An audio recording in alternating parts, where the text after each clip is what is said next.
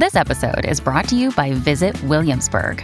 In Williamsburg, Virginia, there's never too much of a good thing. Whether you're a foodie, a golfer, a history buff, a shopaholic, an outdoor enthusiast, or a thrill seeker, you'll find what you came for here and more. So ask yourself, what is it you want? Discover Williamsburg and plan your trip at visitwilliamsburg.com. Another day is here, and you're ready for it. What to wear? Check. Breakfast, lunch, and dinner? Check. Planning for what's next and how to save for it? That's where Bank of America can help. For your financial to-dos, Bank of America has experts ready to help get you closer to your goals. Get started at one of our local financial centers or 24-7 in our mobile banking app. Find a location near you at bankofamerica.com slash talk to us. What would you like the power to do? Mobile banking requires downloading the app and is only available for select devices. Message and data rates may apply. Bank of America and a member FDIC. When you need mealtime inspiration, it's worth shopping Kroger, where you'll find over 30,000 mouthwatering choices that excite your inner foodie. And no matter what tasty choice you make, you'll enjoy our everyday low prices, plus extra ways to save, like digital coupons worth over $600 each week. You can also save up to $1 off per gallon at the pump with fuel points. More savings and more inspiring flavors make shopping Kroger worth it every time. Kroger, fresh for everyone. Fuel restrictions apply. Welcome to the New Books Network. Welcome to New Books and Literary Studies. I am your host, John Yargo. Is the raw material of literature the paper, ink, vellum, papyrus, and increasingly electronic formats that it is inscribed on? Or is the stuff of literature the storehouse of tropes, techniques, and plots that authors draw from? And what kind of labor is the process of transforming that matter into literature? Earlier this year, Taylor Cowdery published an academic study on just this subject. The title of Taylor's book is Matter and Making in Early English Poetry Literary Production from Chaucer to Sidney from Cambridge University Press. Through case studies of Chaucer's Canterbury Tales, Gower's Confessio Amantis, Thomas Hoccleve's series, and Thomas Wyatt's poetry, Taylor captures a wide discourse around creativity and originality. Taylor is Associate Professor of English and Robert M. Lumiansky Fellow at the University of North Carolina, Chapel Hill. Taylor also serves as the Director of the program in Medieval and Early Modern Studies. Taylor's writing has been published in ELH, Studies in the Age of Chaucer, and the Legacy of Boethius in Medieval England. Matter and Making in Early English Poetry is his first book. Welcome to the podcast, Taylor. Thanks very much, John. Appreciate it. It's nice to be here. I'd like to start by asking you uh, to share how you came to study medieval literature. At what point in your reading life did you become fascinated with writers like Chaucer and Gower? So it's a it's a funny question because I think there were two stages sort of to that shift. When I was in college, I actually really wanted to study Victorian literature, and um, so I was a very reluctant medievalist, and I had to take a class that Susan Crane, who's still a was a wonderful friend, taught um, called, I think, very unimaginatively called, I shouldn't say that, it's not very nice, but uh, British Literature to 1500. It was great. It was just a tremendous class. And in the class, I, I thought of myself as being very into theory at the time. And uh, one of the things that Susan is so exceptional at as a scholar and a teacher is really to bring together kind of theoretical approaches um, with literature and a, and a, sort of period of history that I did not think had anything to do with that. And she did this fabulous uh, uh, lecture on the bestiary, um, the Aberdeen bestiary in particular was what she was focusing on, if I recall. And we'd all read T.H. White's Book of Beasts. And there was a particular story in the Book of Beasts about um, this the panther whose magical saving breath um, is in fact just like christ's sort of uh, you know this the sort of spiritus sanctus that kind of goes around and heals everybody. So the panther is a kind of figure for christ. And there's this incredibly wacky allegorical um, reading that the bestiary that the, the the bestiary did of that figure. And i remember thinking at that moment like okay you know i could I, I could spend some time sort of thinking about this going forward because it was so weird and compelling and I didn't, I really didn't understand it. And I liked that. I liked the fact that I didn't really know what to make of it. Um, so then I went to grad school and wasn't sure what area I was going to focus on. And then I, I, ended up getting interested in a lot of the poets that I wrote about um, in the book, in part because I got increasingly frustrated that I, I couldn't find an account of what had happened between the 14th and 16th centuries that I found, that I found very compelling. Um, and there were wonderful, really extraordinary accounts of, of that transition, not least, you know, James Simpson's really magisterial, you know, reform and, and cultural revolution. Um, but I was interested really specifically in poetry and poetics and how poets wrote and how they, their understanding of what they were doing when they wrote might have changed. And while again there was sort of there was wonderful work here and there, it didn't seem to me that there was an organic or sort of systematic account um, of that transition. And so I thought you know, I would like to understand it a little bit better. So it really it's really 15th century poets that kind of where I ended up anchoring myself and then kind of moving outwards from there when you say you sort of began um, with this interest in theory, which theorists or which schools of theory were you were you grounded in when you began that journey?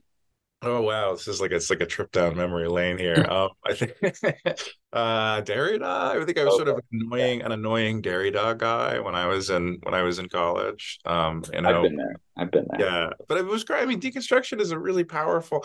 For me, it was just a really, and I, I think I always was interested in. I was interested in religion, and, you know, it's not a surprise, right? The deconstruction and theology, there's a way in which they can sometimes be kissing cousins because, you know, it's about kind of a logocentrism. It's about kind of thinking about, you know, the way that certain texts exercise an almost holy authority or seem to. And um, so there's a lot of kind of, I, I think that was sort of where I was coming at it from. And um, I remember actually that that bestiary episode in part because the bestiary is so it is a work of allegory, and so if you're thinking about someone like Paul de Man, right, it's it's sort of like a you can think it's a hop, skip, and a jump from there to to medieval exegesis or medieval allegoresis. So yeah, I mean, this is one of the things I appreciated about your book. It very thoughtfully draws in theory at different at different uh, points.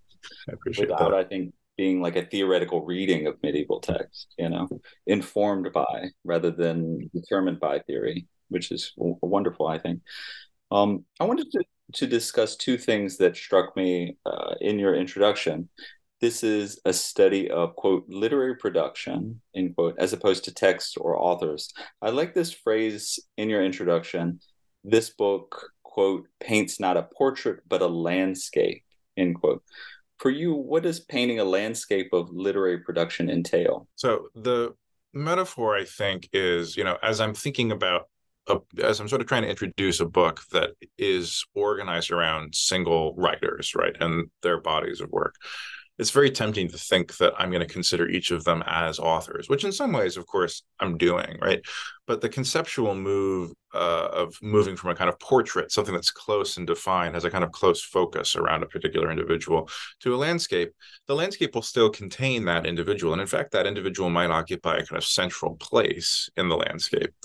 But by taking the wider view, you help to, if not, I would say, decenter the individual, then at the very least understand how the individual's relationships to other kinds of forces, whether these are social forces, whether there are other texts that the person might have read, um, whether they're intellectual influences or religious influences or whatever uh, else, how those things ultimately contributed as much, if not more, in certain respects, to the production of the literary text than that single person putting pen to paper did.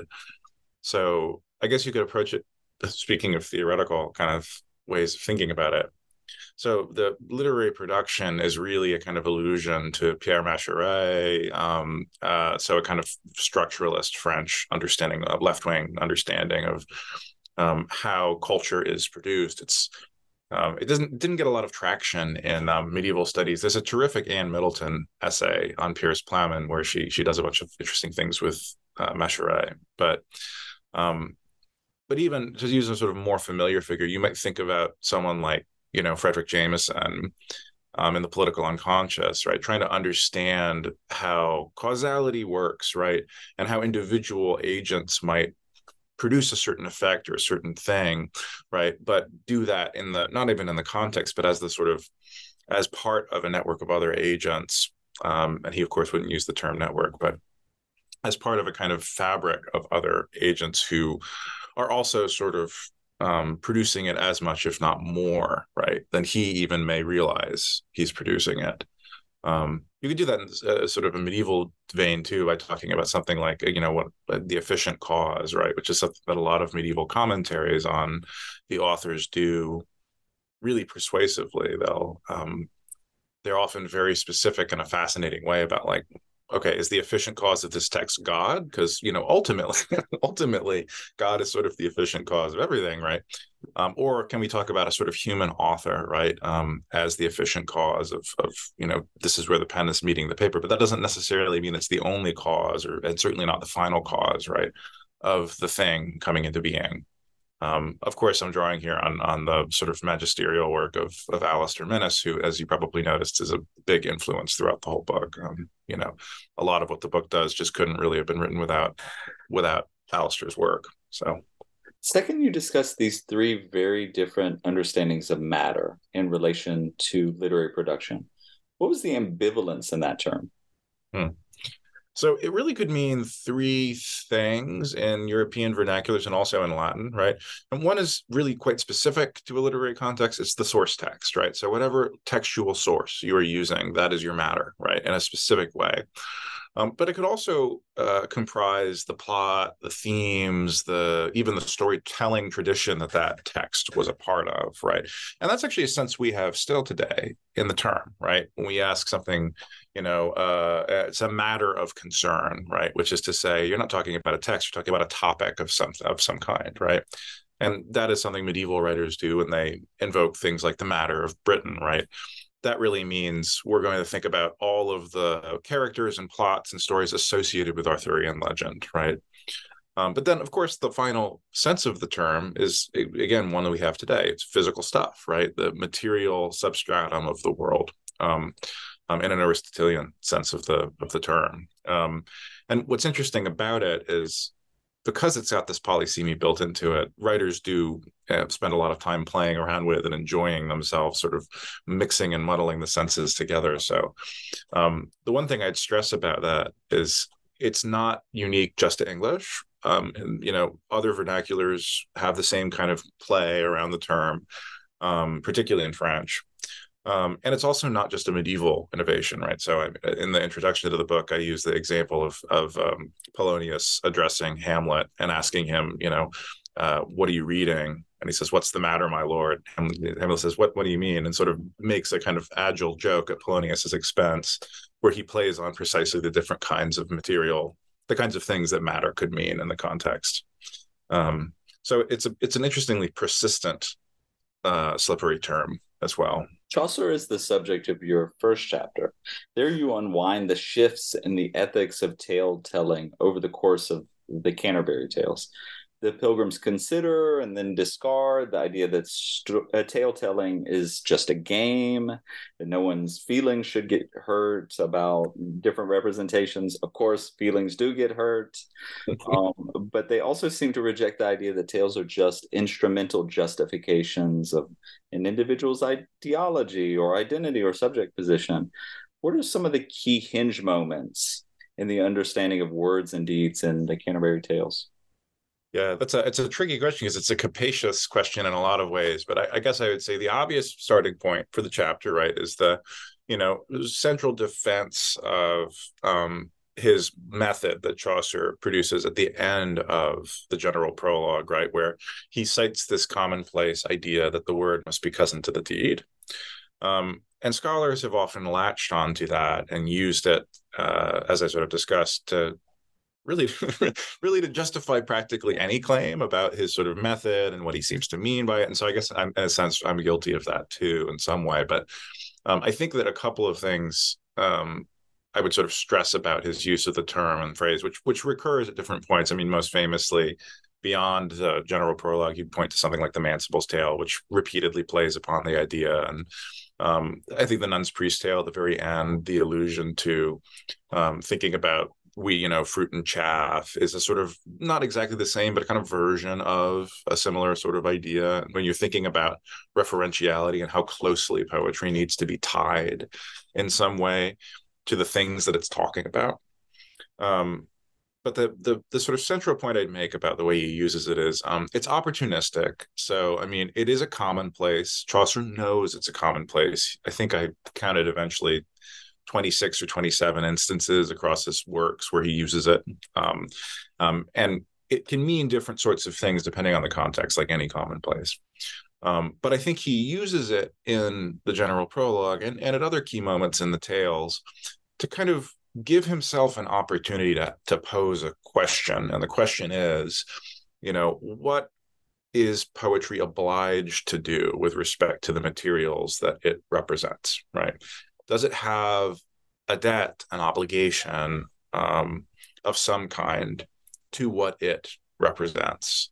And I think initially Chaucer begins uh, from the position that no, it doesn't. And it doesn't because I don't want it to have, because I don't want there to be rules, right? It's easier and in some ways more fun if you're a writer to think, I just write what I want. I can represent things however I want to represent it. And that kind of claim for carte blanche, um, I think, is what's motivating the initial invocation of the phrase at the end of the general prologue. And and I mean, in saying that, I think I'm basically in line with a very, very long history of Chaucer critics who've come to basically that conclusion in one way or another that Chaucer is in that moment giving himself a lot of latitude to write about whatever topics he wants to write about and to write about them however he wants to. Um, but I do think that as the sort of tales develop, you see him testing this idea out with a kind of simulated audience. This is a great idea that that Paul Strohm um, uh, sort of introduces in Social Chaucer and and elsewhere. That of course, if you want to think about audience in Chaucer, it's always interesting because you can think about actual audiences who's really reading the, the tales.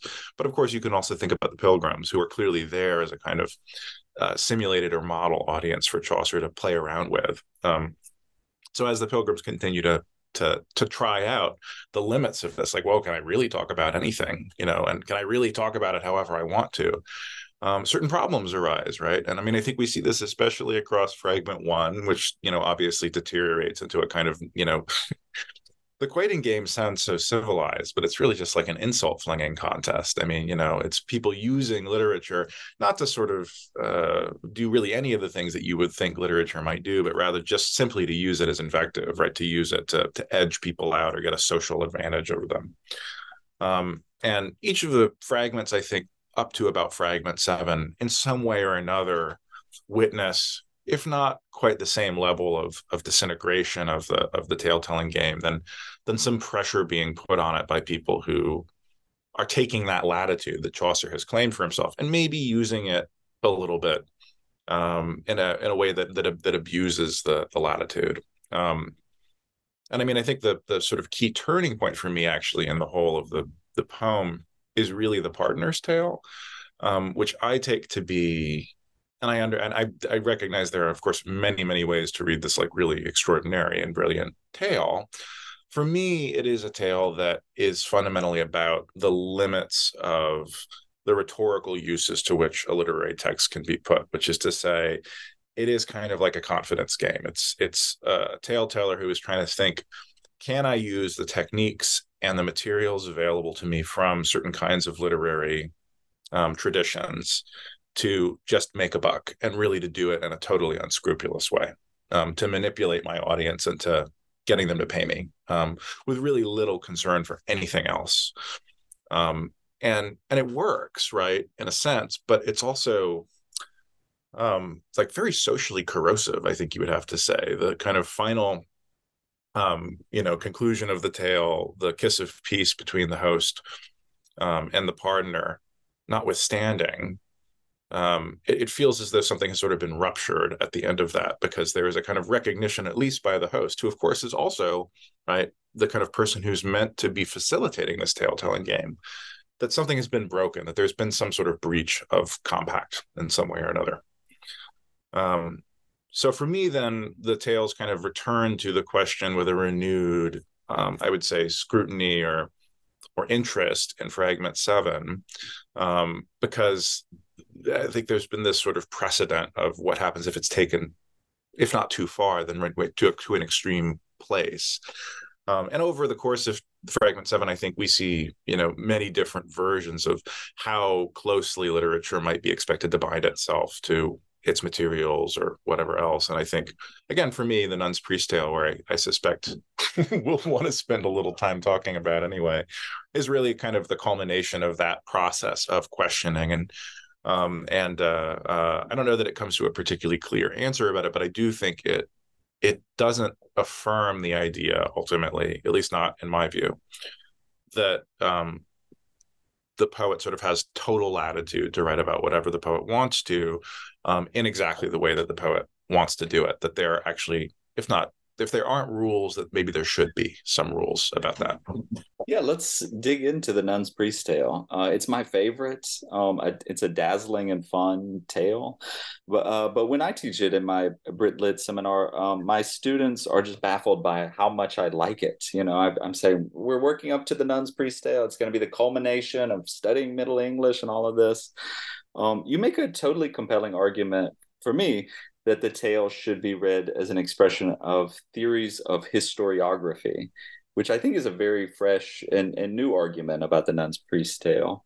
Um, how is history like a dream, and why is the revolt of 1381 such an important allusion in the nun's priest tale? So I'll say from the outset, I, I, w- I wish I could claim it to be as new as I would like it to be.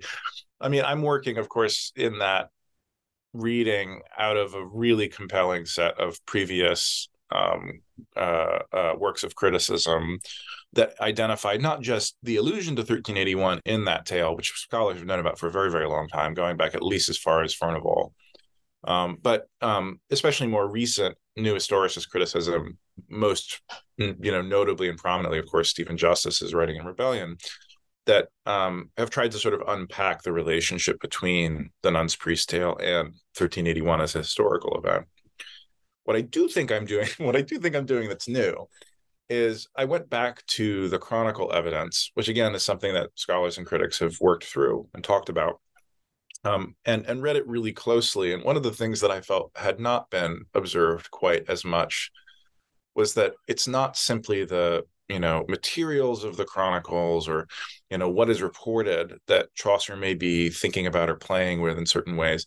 The tropes the literary forms that the chroniclers use to write about the events of 1381 they're identical in many cases to the tropes and forms that not just chaucer but also gower used to write about that event.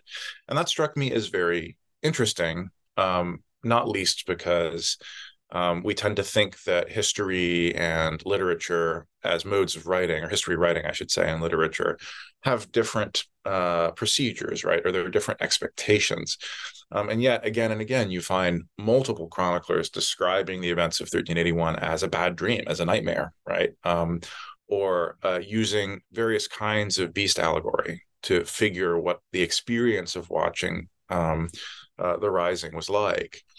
Um, so in a sense, then uh, I think that means that that Chaucer and Gower are less original, right, than we than we thought they might be, because there's a possibility that like the full fledged dream allegory and beast allegory that plays out both in the Nun's Priest Tale and also in the Vox Clamantis, right, that these are ra- rather more a heightening of a sort of standard set of tropes of ways of talking about that event that were in circulation at the time than they were a sort of new or innovative refiguration of the event into some sort of um, more literary term.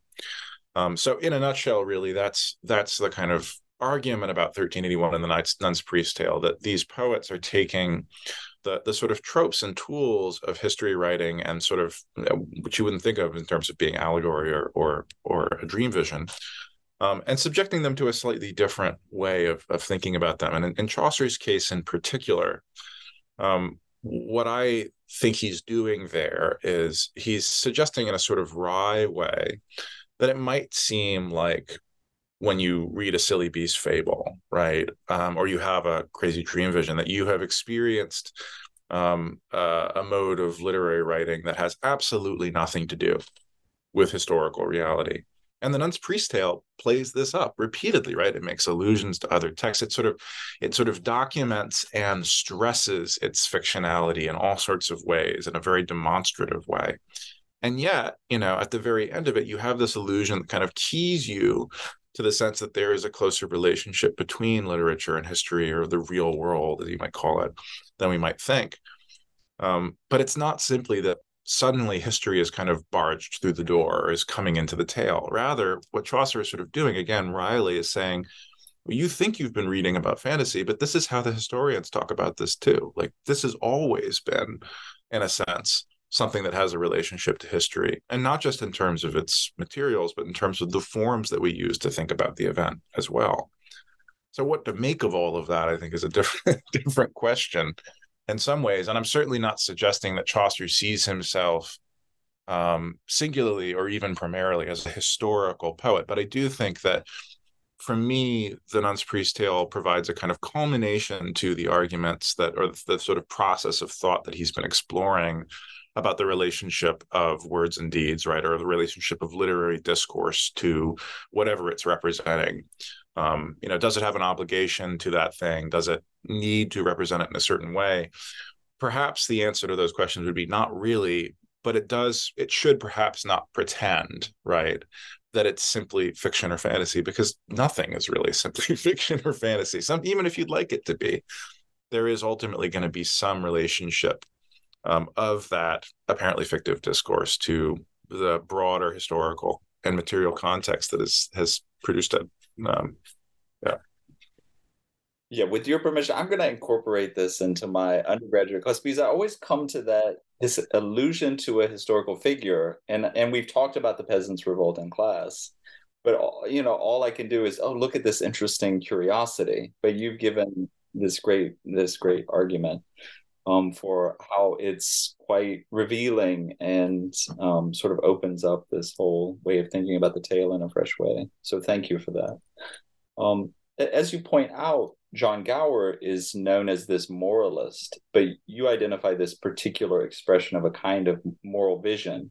In his poetry, what you term the crying voice exerts a moral intervention that is typified by certain features. The voice comes from someone from a, a lower status, social status to the, the person it's being addressed to. The voice seems to be spontaneous. The voice aligns with divine will um, what are some examples of Gower's crying voice, and what are two ways that the crying voice complicates Gower's moral project? That's a great question and very well formulated in relation to the to the chapter. Um, so obviously, you know, voice is a category that scholars of Gower Gower have um, engaged with extensively, um, you know, across time. Um, uh, you know, it obviously the Vox Clamantis gives Gower um, uh, the title for his longest Latin poem. Um, most of the examples of the what I'm calling the crying voice, though, um, uh, that I focus on are drawn from the Confessio Amantis, um, and they're a little different from the broader uses of voice that Gower is known for. So specifically the crying voice as i understand it is almost a thematic element or even a plot device that occurs in a lot of the stories wherein a particular character and it must be an individual um, uh, cries out to some figure of authority typically secular authority um, for mercy or for remittance of the typical operation of justice in some way or another um, so in this sense, it's very close to ideas about supplication um, uh, and Misty uh, Schieberle's um, uh, work. Uh, I think on on sort of counsel and women in Gower is a kind of important um, uh, uh, intertext here because I do think often the crying voice in Gower is quite gendered. Um, on the whole, it's mostly women who do it, um, who sort of engage in it. Um, but I think for the Confessio, the two key examples I would point to would be the story of Constantine, uh, which is a very important story for Gower, and that's in the second book of the Confessio. But he also returns to it in "In Praise and Peace," um, uh, his sort of last important Middle English um, political poem. Um, and then the sort of story of Procne and Philomela, um, which uh, I engage with at sort of greater length in the book. Um, the Constantine story is interesting because he's of course an emperor and he's quite powerful. And he's he's consulted with a bunch of experts right? And they've told him the thing you really need to do is bathe in the blood of a lot of children and that will cure your leprosy because in this particular tradition this is what Constantine is suffering from. So of course he listens to the experts right? Um, and once the women arrive, though, he finds himself listening to their wailing, to their crying, to their um, you know expressions of grief, and you know in a proleptic way because they know it's coming, and it's that expression of affect that actually changes his mind, according to Gower. It's not anything that is said; it's rather a feeling. It's a movement of the heart, right? Um, and uh, and so then he kind of says, you know, the experts have told me to do this, but I think it's a bunch of bunk. Instead, we're going to just not do that. You can go home with your with your kids. Um, and you know, God, in response to this gesture, of course, rewards Constantine, cures him of his leprosy. Um, so the story, I think, is illustrative of how the crying voice works for a couple of reasons. Um, it can and often does contradict the views of experts. Um, so just because you get counsel from a bunch of you know people with PhDs or the equivalent uh, doesn't mean you should take them seriously. You should listen to something else. Um, it's about affect and feeling in some ways. It's really not about thinking or only about thinking. It can have a component of rational deliberation built into it, or it can prompt that. But it's really about an appeal to the emotions. Um, and it's gendered. Again it often tends to be something that even if it's not being uttered explicitly by a woman right there's a way in which the um, the the sort of association with a kind of feminine uh, affect right as opposed to a kind of masculine rationality to speak in very kind of heteronormative terms about this that seems to be something that gower is exploring in some way or another throughout the poem. And so for the same sort of reason we could think about the way that he plays with and injects into the, his version of the Tereus, um, Philomela, and Procne story. Um, ideas about affect and about um, you know crying out in certain ways um, that exceed far go far beyond what is uh, present in Ovid. Um, and I'm pleased to report also beyond what is in the Ovide Moralisé and other things like that. It was one of the great regrets that I had when I was writing the book, is I, I didn't feel I had the time uh, to really go do the source work. And I'm subsequently have been working on um, uh, another kind of article about um, uh, Gower's sources in that in that poem. And in fact, the the medieval Ovidian tradition also doesn't really stress the voice in the same way that the Gower does. Um, um, so again, uh, the crying voice is important, um, uh, not just as a kind of um, moment of a thing that's that signals a kind of supplication or a desire for mercy it actually changes the plot and allows for the resolution of certain kinds of conceptual problems or even moral problems right that gower is sort of grappling with. So i've not really i think answered well your question about how it complicates his understanding of morality so let me quickly try to do that. Um, the short answer would be so gower is typically understood right um, to have a kind of uh, you could say um, proscriptive and systematic understanding of right and wrong and morality. And, and there's lots of reasons to think that, you know, uh, not least that the Confessio Amantis and also the Mirour de l'Omme um, have an obvious relationship to Manuel des Pechiez, discourse to, to, penitential manuals that systematically lay out, um, you know, what is sinful and what is not, different remedies in certain cases to those things um, that's what the Confessio does too. So you could think, right, the whole point of his exercise of writing the Confessio Amantis is to sort of uh, give a literary bent to a manual like that. If you're trying, if you find yourself struggling with the sin of pride, just read book one of the Confessio Amantis, and you will find, right, a list of ideas and stipulations that are moralizing the different stories so you learn about that sin different ways. And if you just follow those instructions you'll arrive at a situation where you don't have to think too hard about whether you're prideful or not. You'll know um, you'll have learned something about how to behave by learning the rules. Um, the crying voice is important because it complicates the application of rules because there are going to be moments right in human life where you simply can't know whether you are you know what about a case that is a gray area? What about something where there isn't an obvious precedent or rule for how you might act morally right? Um, it's at those moments in the confessio at least according to my reading that he often draws upon and latches onto the crying voice as a kind of again mechanism for resolving difficulties in the plot right? But also a rec- mechanism for resolving certain moral or ethical quandaries.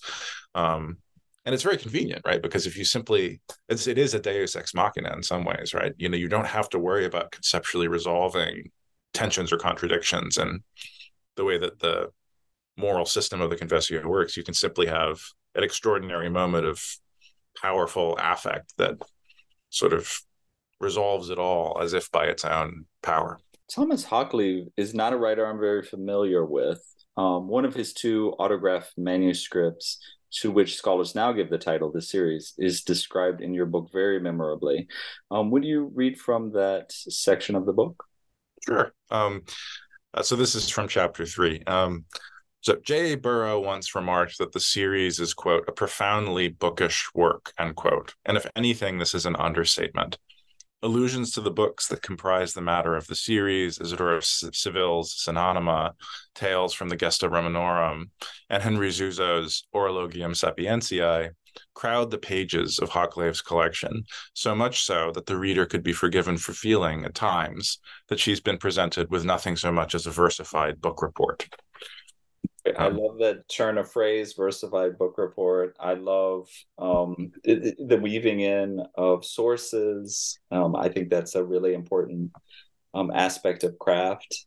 Um, can you expand on that bookishness, Hoccleve's bookishness, and what the experience of reading uh, the series is like? So, I mean, Hoccleve is, I think, just a wonderful and fascinating poet to read uh, for a whole bunch of reasons, but for me, the one I would sort of focus on, especially with respect to his bookishness, um, is eh, he's at once a writer who is obsessively interested in cataloging the uh, books and sources and papers and everything that he's drawing his materials from.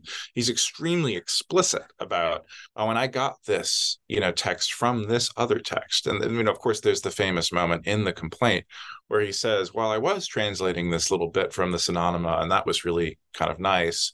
But then my buddy came by and he took it away. And so I can't tell you anymore about what's, what's happening in that book. Um, and, you know, again, Burrow, I, I just um, had quoted, of course, uh, observes, I think correctly, that, that that might just be nothing more than a pretext. But I think it does give a certain insight into his preoccupation with showing his readers all of his work, as it were, in the sense of as, as though he were a student. Here is exactly what I what I used to produce the thing that you have in your hands now. Um, and yet, at the same time, uh, there's a kind of countervailing force in Hoccleve, which is this sort of interest in verisimilitude or what you might even call realism that runs throughout a lot of the poetry. So much so that even though you know you're being presented with texts that have been made out of other texts, Hoccleve seems to take a lot of trouble to suggest that he in fact is a real person or that there is a kind of autobiographical element to what he's writing and uh, that it really did happen in the way that he's saying um, uh, this is james simpson has a great um, line about Hoccleve where he says that um, the series takes place in the space of real life, as he puts it, and he means that in a sort of uh, quite specific and and and targeted way, in the sense that um, the poem is trying very hard not to differentiate itself or to draw a line in the sand between itself and reality, however you might sort of describe that. Um, it isn't presenting itself as an autonomous thing with its own inner logic and rules that can be considered apart from the world. It's seeing itself as very much a part of the social reality that is that has produced it. And Hoccleve is clearly invested in in doing that in some way or another. So much so that you sometimes find yourself believing everything he says, which is a mistake. it's not he isn't in fact telling you the truth about everything. But he does, you know, the interest in autobiography goes, I think, hand in hand with what I'm describing. This kind of um, odd obsession with a bookish accounting of everything and also a kind of representation of the process of making a book that um, uh, attempts to represent it as a kind of real a, a real process. I, I, guess i'm also in, in having read the book and and talking to you now i'm thinking of this as an interesting text to think through literary criticism through you know the ethics of citation. And and within your book and in this conversation, one of the things I admire is how generous you are with citation, with recognizing, you know, precursors, people who have shaped your thinking. Um, is Hoccleve an, an interesting model for that kind of ethics, or one that you would you would resist? I don't know. Hoccleve is a scholar. I like it. I mean, it's funny. I mean, I, am laughing in part because it, again, now I guess I'm going to do the same sort of thing again. But there, there's a long-standing, you know, so especially in the 70s and 80s, you know, uh, when Hoccleve and, and Lydgate, really the whole of the 15th century, we, we could say they didn't get exactly the kindest critical treatment. Um, and in a lot of the works of critics who are maybe a little dismissive of the of, of a writer like Hoccleve, often the accusation comes up that oh he's really more a scholar than he is a poet, right? They'll see the same thing with with Lydgate. The the argument will be well Lydgate's really more a historian than a poet, right? Um, so interestingly, um, I think that the the comparison is really apt, and I think right. And Hoccleve, I think, probably would have celebrated it in many ways because I think Hoccleve cared.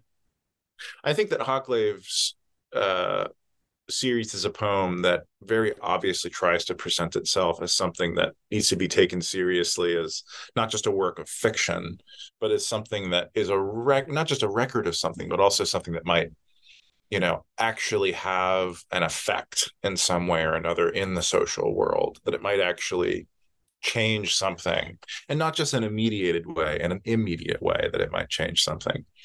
Um, i think in order to to present itself that way though it has to kind of say well i'm not really just fiction because if i were fiction then you wouldn't have to take me seriously.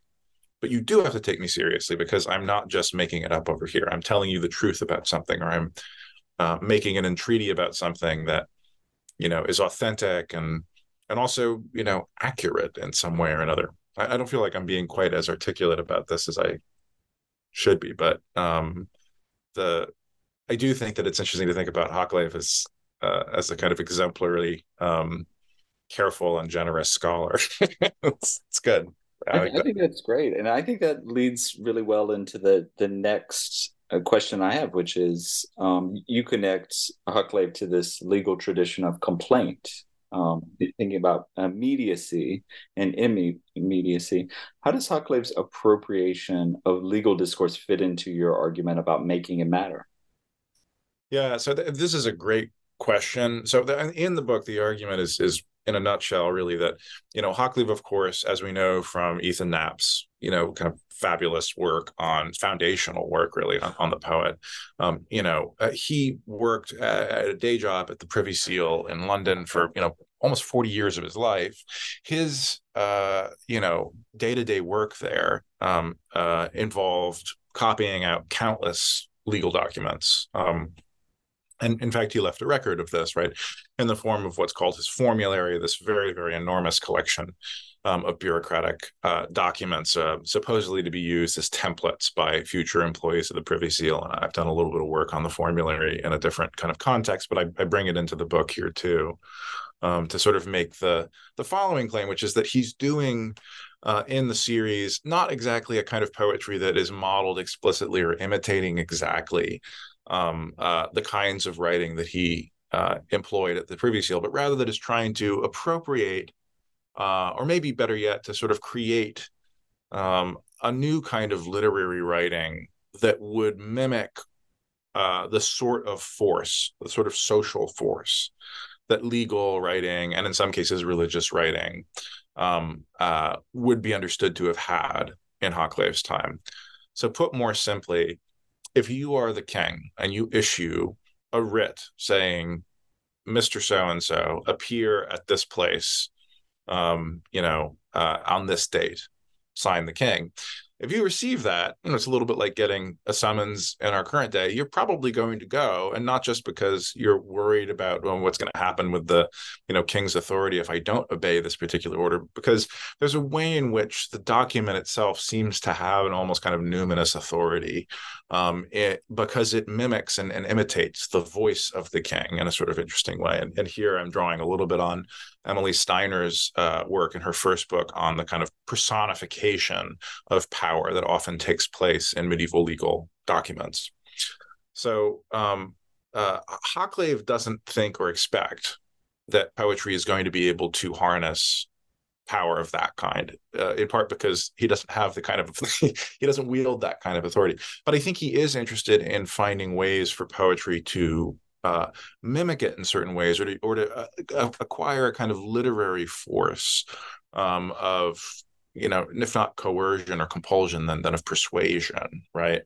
Um, that would recall something like the genre of um, you know, the writ or the petition or the complaint, right? So this is sort of where the the legal writing side comes into the chapter, and it's important for thinking about uh, kind of the central terms of the book matter and making again because making, as I understand it, is very much uh, a, a sort of literary practice that is trying to connect and show how a work of literature informs and shapes and is shaped by the social world that has produced it. Um, the whole reason I think that Hoccleve is interested in kind of harnessing or mimicking the force of, of legal language is because he wants the series to actually do something for him. He doesn't just want it to be a text that sort of sits out there and is read. He wants it to persuade members of the public who think he's crazy that in fact he is not crazy.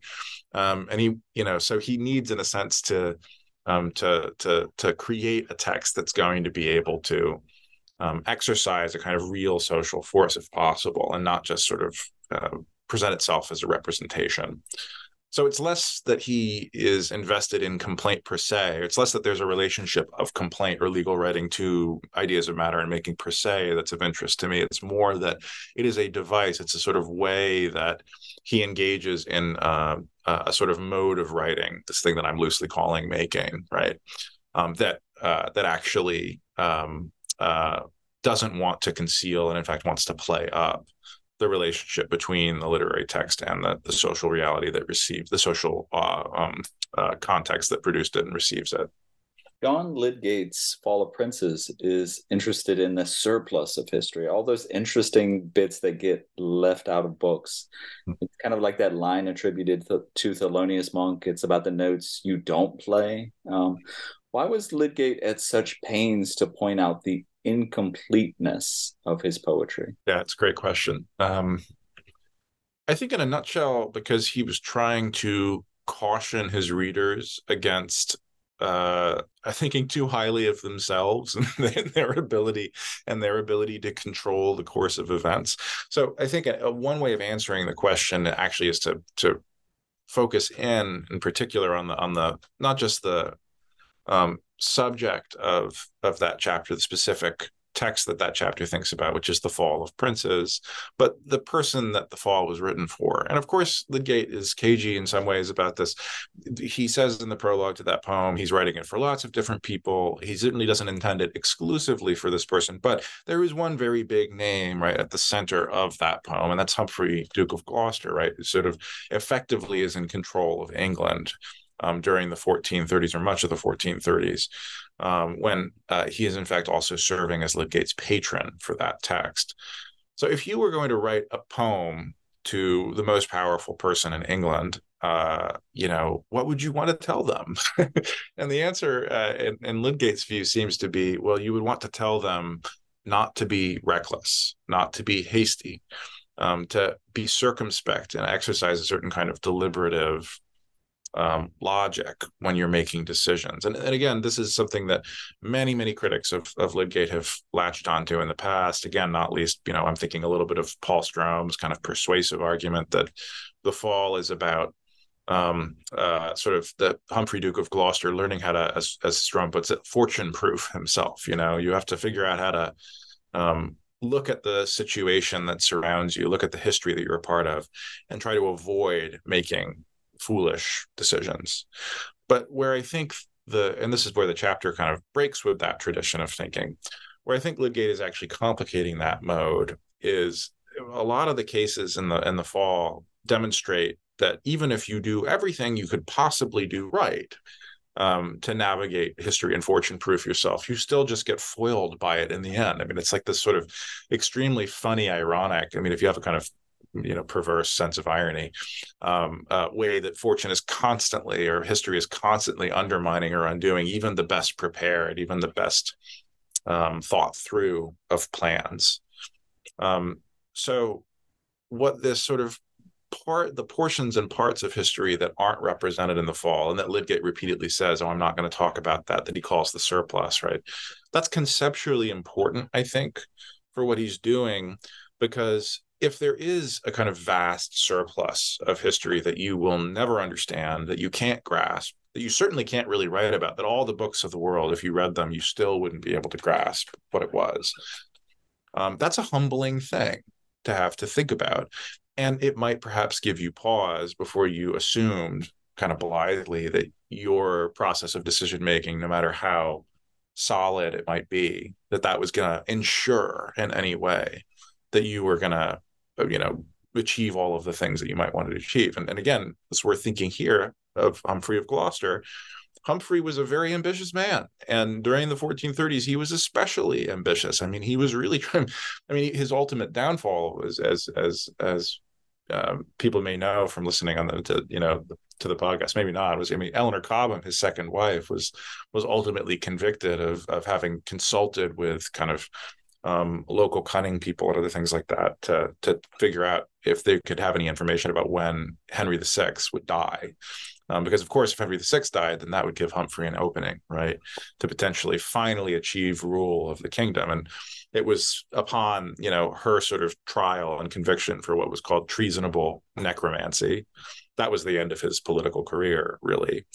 Um, so his ambition really did kind of undo him in the end. Uh, uh, and perhaps if he thought a little more about all the things you can't predict i don't know maybe this is a slightly blithe answer in its own way but but i do think the answer to the question of why is it important not just conceptually and in terms of the poetics of what Lydgate's doing, but also in terms of the what the poem is is trying to convey to its reader? I think you do kind of have to think about Humphrey a little bit. Reasonable necromancy. Um, great phrase. Awesome. Oh, yeah. I, I want to see that whole sort of how that law is spelled out. Untreasonable necromancy. Um, you know, I have never consulted the treasonable necromancy statute, unfortunately, but now I feel I must. I must. I must go look it up. This is. I'm taking this information predictably from the Oxford DNB, which is, of course, just a wonderful resource. Um, uh, and so I, I, I trust. I trust that the author of that. I think uh, Harris. I think is his name um, consulted the treasonable necromancy statute before putting that that phrase in there. But that's awesome. That's awesome. Um, and and this this um, dovetails really well with um, the next thing I wanted to talk to you about, which is um, the looming presence of sovereigns, or at least uh, you know, aristocratic patrons, uh, Chaucer and Richard II, uh, Lydgate and Humphrey, Duke of Gloucester. How does patronage and royal authority figure into this larger argument about making it matter? We've already begun to touch on this, but it's a great question, and I mean, I think the thing I would say is it's it's less about um, it's less about the royal sovereignty per se, although I think it's important to keep it in mind. So, I mean, making as a practice, right? It's a courtly practice. I don't think it necessarily has to be a courtly practice. I mean, I think there are lots of other modes of writing or you know thinking about literary production that you could characterize as making. I often found myself thinking as i wrote the book about you know oh, if i was thinking about prose or about different social contexts like is, is margery kempe for example a maker in certain ways? Yeah i would say basically she is in certain in certain ways. she does many of the same kinds of things but in a totally different social context so sovereignty and royal power that matters for a lot of these writers because that was the water they swam in. That was the the the sort of milieu that they existed in. Some more than others, right? So I mean, Hoccleve and Hoccleve in some ways was as aspirational. He was like always looking towards the court, but probably not really a part of it, in the way that he wanted to be at least. Um, but you know, I mean, in Lydgate, for example, um, you know, many people don't know this because, of course, he was a monk. But I mean, you know, he traveled in you know the train of of of um, uh, the Duke of Bedford when when uh, when the Duke was initially going. I think it was this was in 1426 or 27. That's how most scholars think he sort of came to um, know what the Dance of Death was um, because he talks about seeing it in Paris, right? So um, the notion that he's just sort of in his monastic cell hanging out um, and writing all of this stuff for these distant patrons is, is probably at least partly a fiction. Um, he almost certainly too was spending time with Humphrey um, at Humphrey's estate, um, at Humphrey's sort of small court um, uh, during the 1430s. Uh, but anyway, the the um, uh, the sort of patronage aspect that I think is more essential for thinking about how making works, because again, if you're trying to think about where a text comes from and how a text might represent its relationship to its origins, um, it's really impossible to do that in a patronage system without talking about patronage, right? I mean, it's just a huge amount of where texts come from is well you know well these days now you get a grant right? They didn't have grants in the 15th century right? They had wealthy patrons wealthy benefactors right who were willing to finance and support the production of these things um, so in a sense that's part of why patronage recurs so often in the book is uh, in trying to think seriously about um, how poets understood their relation and the relationship of their, of their texts to where those texts came from, inevitably they found themselves thinking, as one would, about well, who had paid for it, and whether by writing this text you could maybe get them to pay for another one. Um, uh, yeah, so that's what I would say. I think. Yeah, I, I think that's a great comparison. My mentor Joe Black uh, makes the observation that acknowledgments pages in academic books are as intricate and rhetorically sophisticated as any dedicatory epistle in you know renaissance text or medieval text great comparison. That's exactly right i think. Um, yeah. all of uh, everything great in this book is due to someone else. All of the mistakes are my own you know these like this rhetorical performance you know? Um, when I was an undergraduate, John Skelton, my my early modern uh, professor, uh, professor of early modern literature that I had, um, brought John Skelton in for pretty harsh treatment as everything that was wrong with medieval poetry. The the early moderns, the the Renaissance poetry poets were like reinventing this language that Skelton had more or less destroyed um, Skelton considered himself something of a Janus like figure, looking forward and looking backward, resistant to educational reforms and displeased with the status quo. Um, what do you find interesting about Skelton's poetics and why is the truthful duplicity of things so important to him? Yeah, it's interesting to think about that Janus uh, comment in relation to the sort of interesting interest in, in duplicity that runs throughout Skelton. Yeah.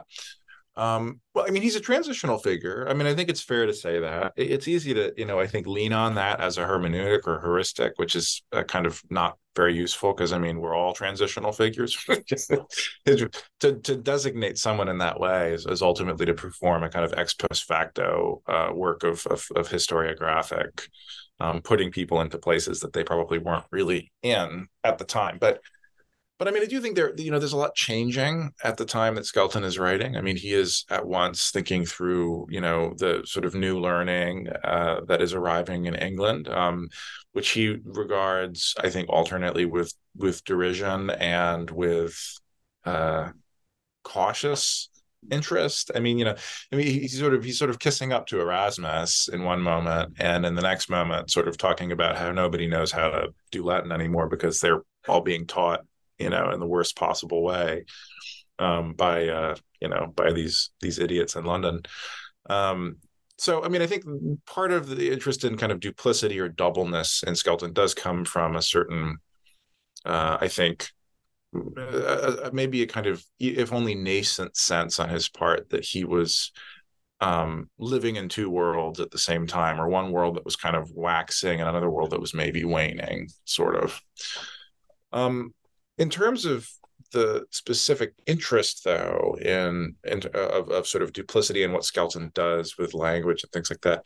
I mean, a lot of the chapter is focused on his use of an interest in kind of the rhetorical technique of copia, um, which uh, in in medieval Latin handbooks, right, was was explicitly tied to notions of doubling. It was conduplicatio, right, as the sort of um, uh, rhetorical um, uh, figure um, of speech uh, that John of Garland, for instance, and others use to describe the practice of copia. So it's not explicitly or exclusively, um, uh, I shouldn't say explicitly, it's not exclusively um, an early modern practice. But of course, you know, it is Erasmus's copia that becomes this sort of enormous bestseller and ultimately kind of does a lot to shift the um, rhetorical fabric of um, training and of literary writing during the, the first half of the of the 16th century. And so so I, I, I, try to put Skelton in dialogue with this idea of, of, of copious writing because I do think Skeltonics, in a sense, um, they're their own kind of copia. Um, I do think that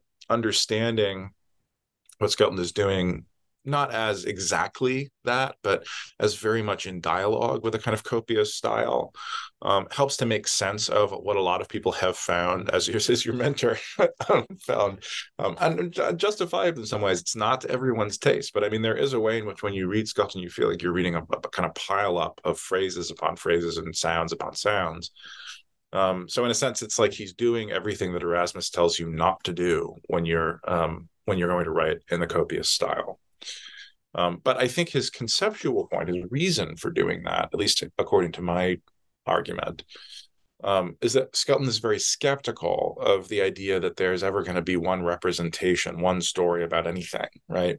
And I think partly this is because there's a kind of interest and sensitivity to change and the way that ongoing processes of change shape human life. Um, this, I think, does account maybe for Skelton's fascination with certain kinds of bodies. He seems to be very interested always in bodies doing stuff um, and physical movement and a kind of um, like almost sort of uh, Rabelaisian, uh, uh, you know, uh, carnality, right?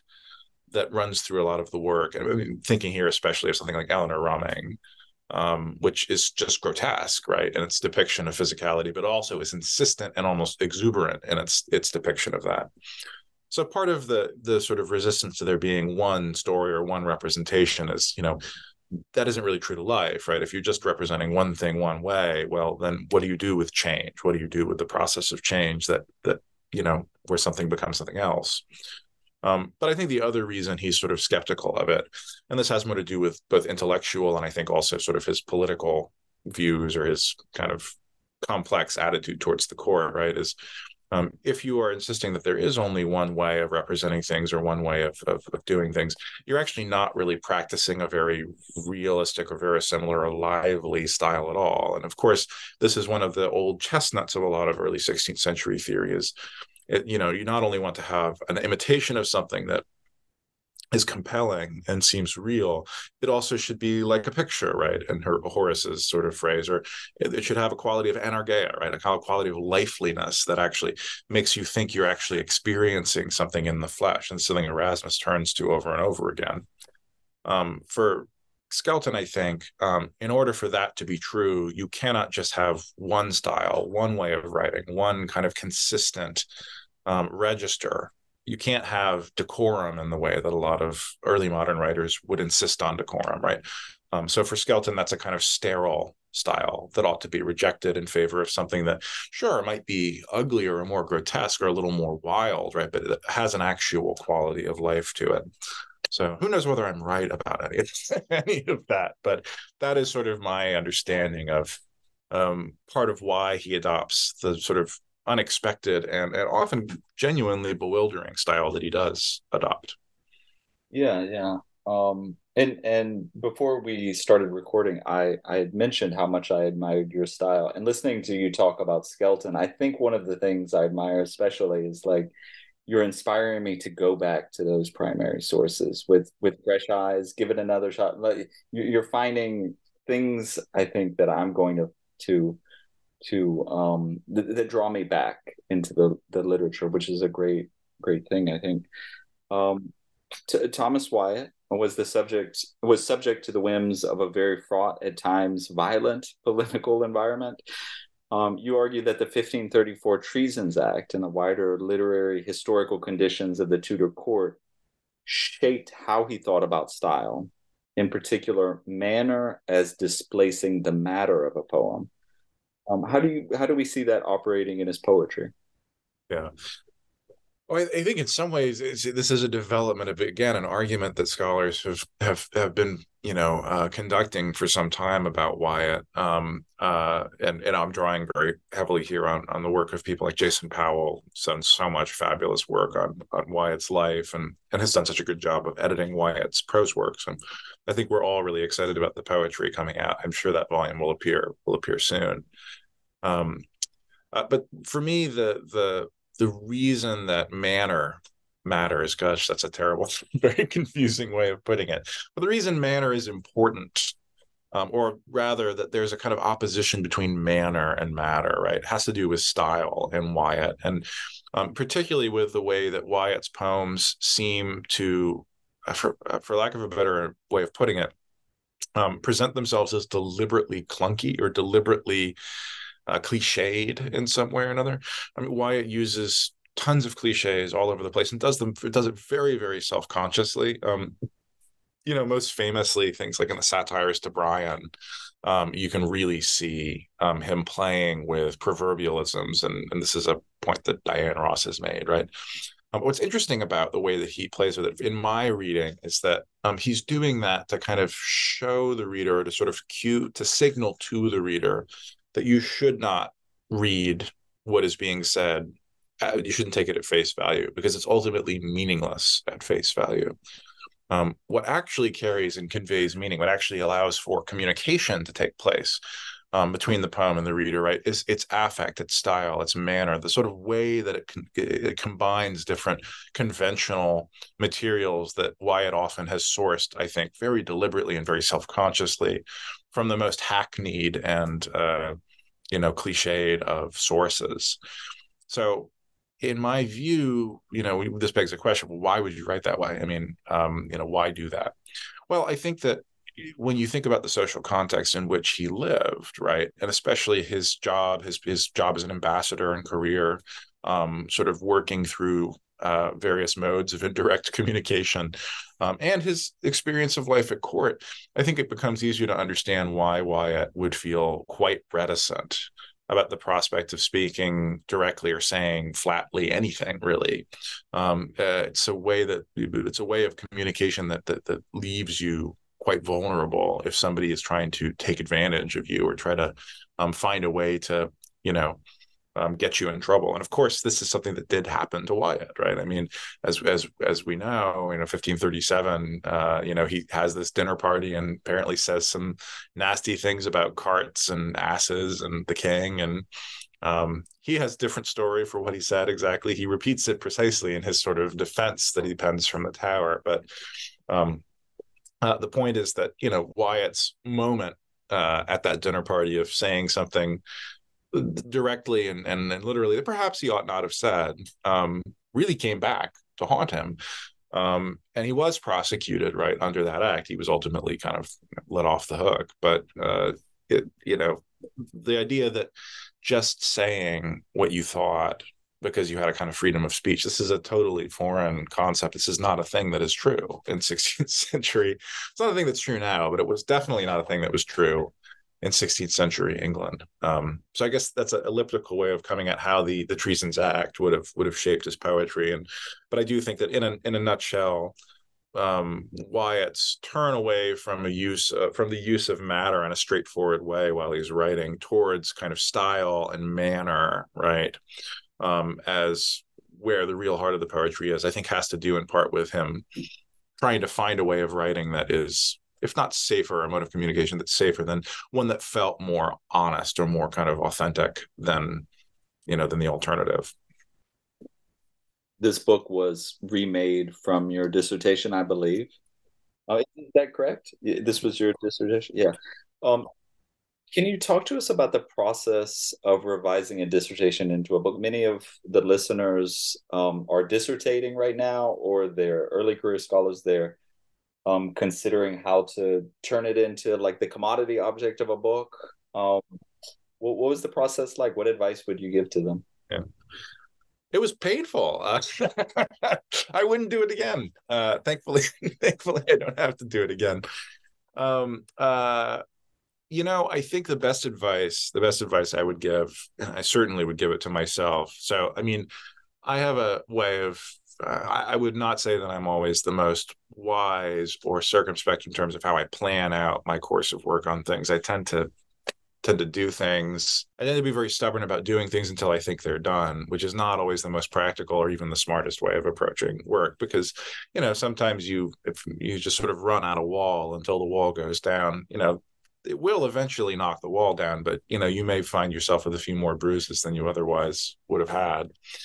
Um, so, in a nutshell, what I would say is um, it's okay, first of all, just discard parts of the dissertation. I think I felt compelled to retain certain things. In retrospect, I don't think I would have.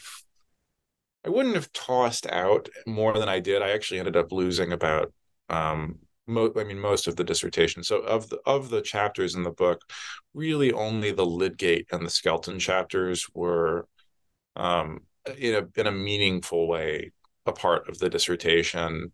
Um, though they were also quite expanded and sort of edited into something you know that was both at once bigger in terms of longer um, but also sort of new in certain parts of the argument Hoccleve chapter i kind of took ideas and bits and pieces and I, I, published an article that has some relationship to the chapter um, in spirit but um, i actually spent quite a lot of time trying to adapt that article for the book and realizing that I was a very foolish, thing, realizing it was not going to work because uh, my thinking had changed. Um, and so that would be another thing that I would say is if you find yourself um, feeling like you're tied to like the like the dissertation has become a kind of ball and chain, it's okay to just sever the chain. you can just you actually can just take some of the ideas and the research and write something fresh with it, and that actually might be more enjoyable and also more um, kind of time uh, effective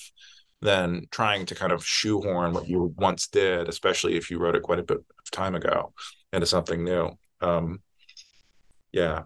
Um, I admire your style quite a bit. Um, I you, yeah, yeah. You read a, a passage from the book. I love the turns of phrase. Um, I love the generosity and um, thoughtfulness with which you cite.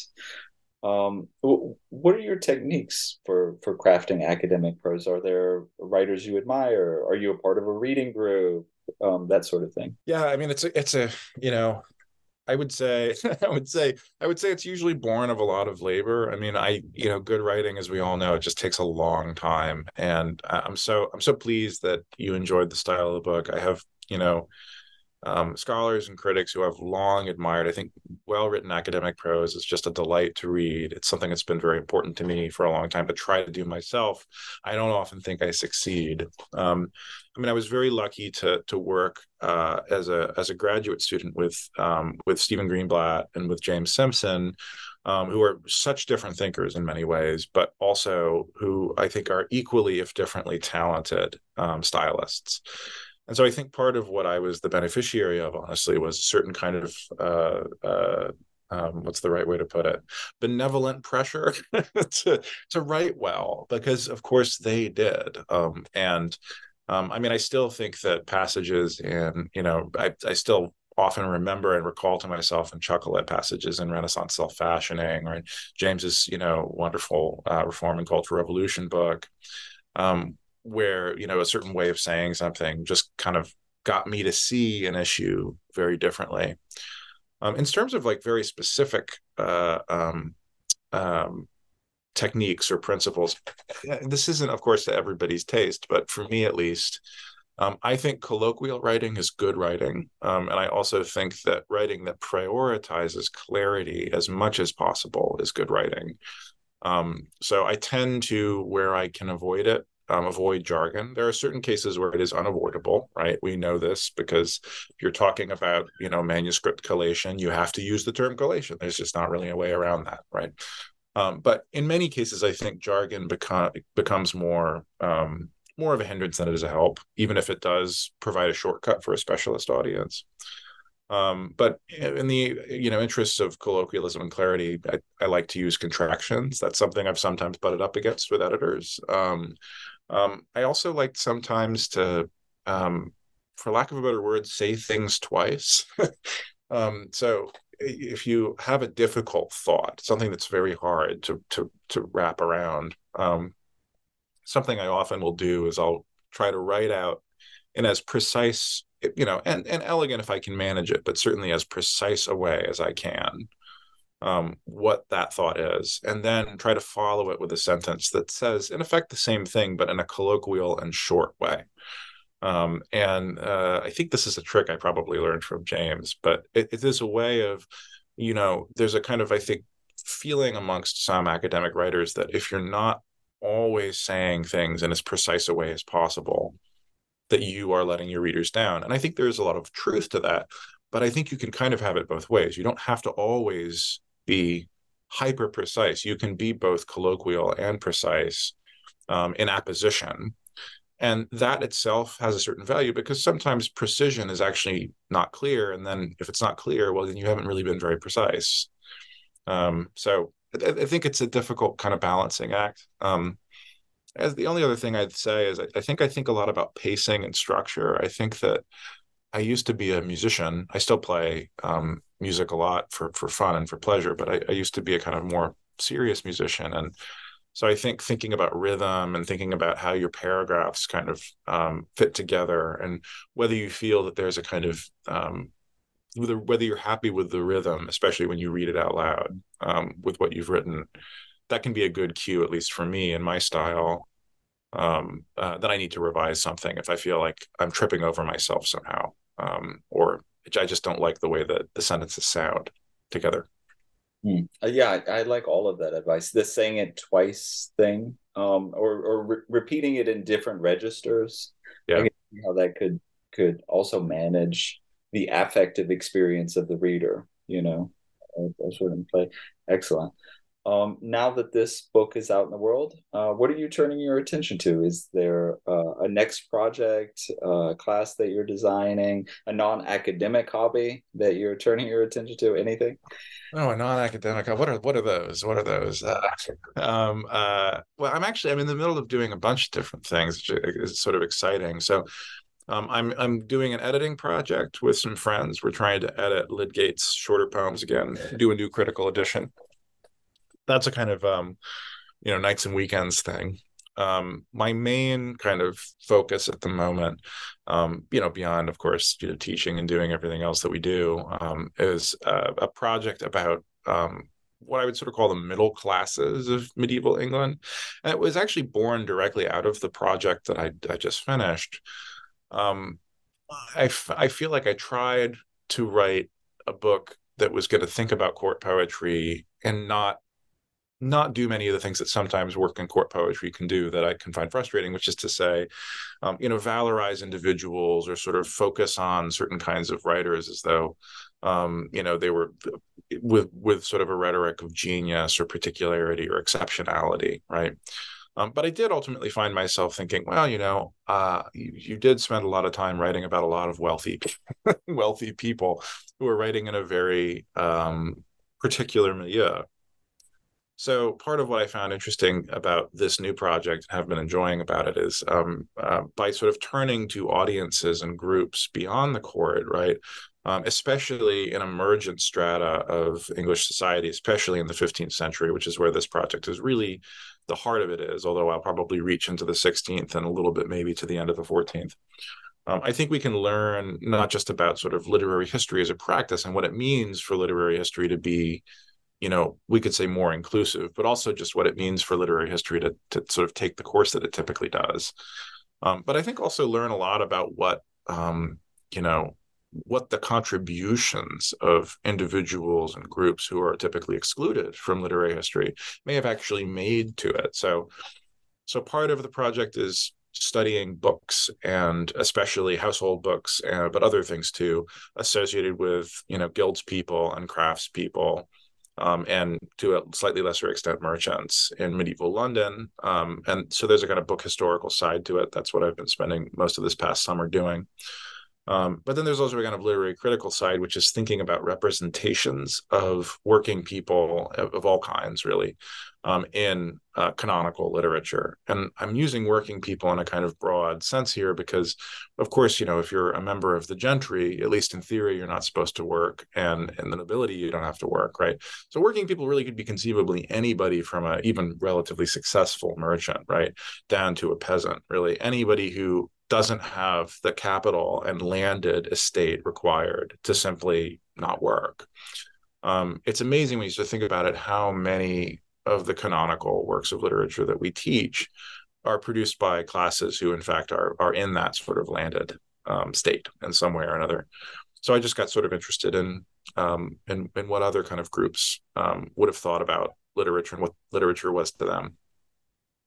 That's great. We'll we'll keep our eyes out for both of those projects. Can can I back up a little bit and ask you? You said you're a musician. Uh, what instrument do you play, and what kind of music do you typically? That's play? a great. Yeah. well, now now you'll really never be able to shut me up. Unfortunately, that's what I'd really like to talk about.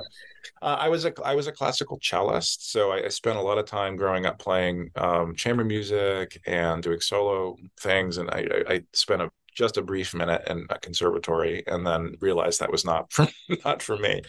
Um, I wasn't really good enough at it. I was I was I, I think I had a good head for it, but I the athleticism of it was never something I was as good at. Um, um, so I play sometimes cello um, with friends. I'll play classical music and chamber music with friends if I can. But what I mostly spend my time doing, um, and I everybody will have to for, forgive me for it, but I really like to play. I like to play acoustic guitar.